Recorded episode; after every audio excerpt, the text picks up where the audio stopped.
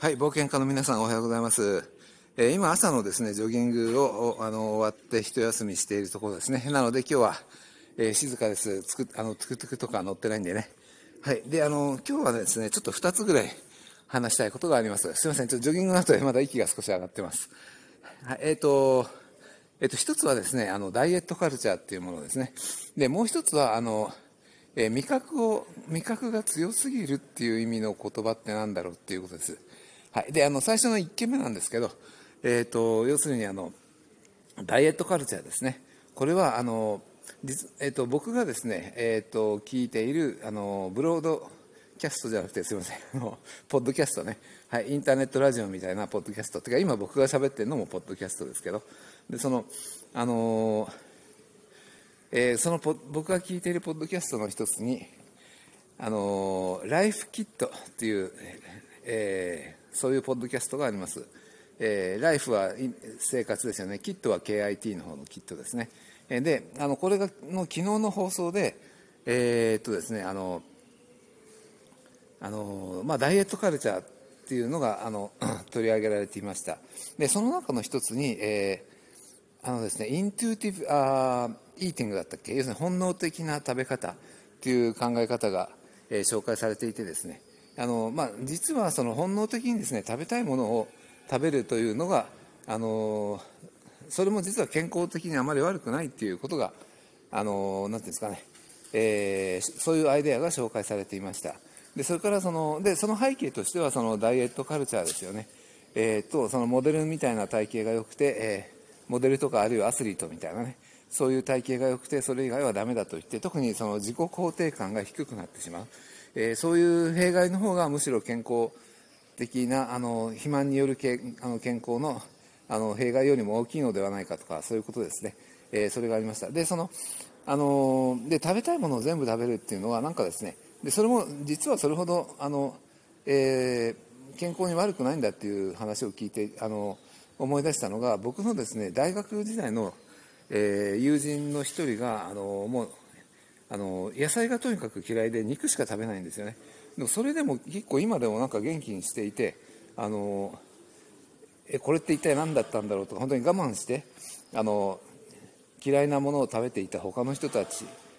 と何が違うんだろうっていうか結局そんなに我慢して嫌いなものばっかり食べる必要なんかないんじゃないかななんて最近思っていたんですね、はい、でもちろん統計的には何か違いがあるんだろうとは思いますけど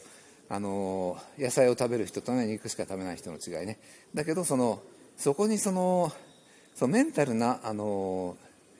デメリットね、えー、食べたいものを食べられなくて鬱になっちゃうとかそういうあの被害もあの入れたらどっちがいいのかなっていうのがちょっと最近僕も疑問に思っていたところでした。はい。えーとそうですねまあ、でそのこの本能的な食べ方っていうのが実はその自立学習とかホームスクーリングにも結構近いところがあるような気がするんですよね。えー、特にホームスクーリングは学校のカリキュラムをそのまま、えー、家でなぞって勉強するタイプの人もいますけどそれとは別にもう本当に好きなことを好きなだけ、えー、やって、えー、でそこからですね社会とか、えー、理科とかそういうあの、まあ、義務教育レベルのことだったらねもう結果的にもうほとんど全部カバーできるぐらい勉強できるので、えー、あのそそういう勉強の仕方にも似ているような気がしました。でそのあのやりたいことを全部我慢して学校のカリキュラムにえ従っている人とそれと本当に好きなことを好きなようにやってそれでも結局あの学校で勉強している人以上に成績がいい人とかですね、えそういう人がいたりするので、えー、なんか結局ですねそういうその、えーと、大人に言われて我慢してあの嫌なことをやる、えー、ということにどれだけ意味があるのかなというふうに最近、えー、思っていたりします。はい、でもう一つはですねその、えーと今日言いたいことのもう一つは味覚に関する語彙なんですけどあの要するに辛いですよねインドの インドの食べ物すごく辛いんですよでそのそれがですねその例えばその聴覚ね、えー、耳で聞く聴覚ですけど聴覚で言うと、えー、耳をつんざくっていう言葉があるじゃないですか。でもうまさにですねそのレベルで、えー、辛いんですね。で僕はこれをですねその、えー、舌ですね、ベロですね、え舌をつんざくというふうに僕は本当に思うぐらい、そういうレベルで辛いんですけど、え、ですけどあの、これにぴったりする、えー、伝統的な日本語があまり、あの思いつかないんですよ。でそれを考えるとその確かにね、あの聴覚ね耳に関しては耳をつんざくの他にもうるさいっていう言葉がありますよね。これはその聴覚のその感覚の元になる、えー、音があのその刺激が強すぎるっていうことをネガティブに言う言葉ですよね。うるさいっていうのは。あと同じように視覚、えー、目のことに関しては、えー、眩しいっていう言葉があります。でこれも光が強すぎてネガティブな、あのー、感覚っていうことですよね。眩しいっていうのもでその触覚ってありますよね。触る時の感覚。それでいうとそれが強すぎるっていうのは多分痛いっていうのがそれなんじゃないかなと思います。まあ痛いに関してはその頭が痛いとかそういうその実際には触ってないけど痛みっていうのはありますけど、えー、でもその触った時のあの、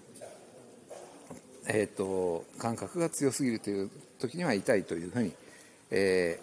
ー、痛い痛いからもっと優しく触ってとかですねそういうふうに、えー、言ったり言ったりすることができるわけですよね。で匂いに関してはその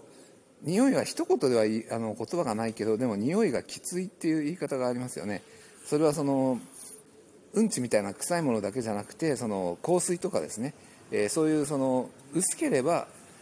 悪い匂いじゃないけど強すぎるから、えー、悪いっていうそういう時にも、えー、っと匂いがきついっていうふうに言うことができると思います、えー、っとところが味に関してはちょっとですね、えそれが本当にあの強すぎるからネガティブっていう表現がいまいち僕は思いつかないんですよね。あるかもしれないんですけど。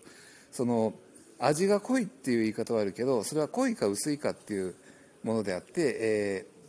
味が要するに濃すぎるっていう言い方がありますよね。つまり濃すぎるっていうのが、えー、それが限度を過ぎるからネガティブなわけです。過ぎるっていうのがつくとね。なので、えー、だけどうるさすぎるとか、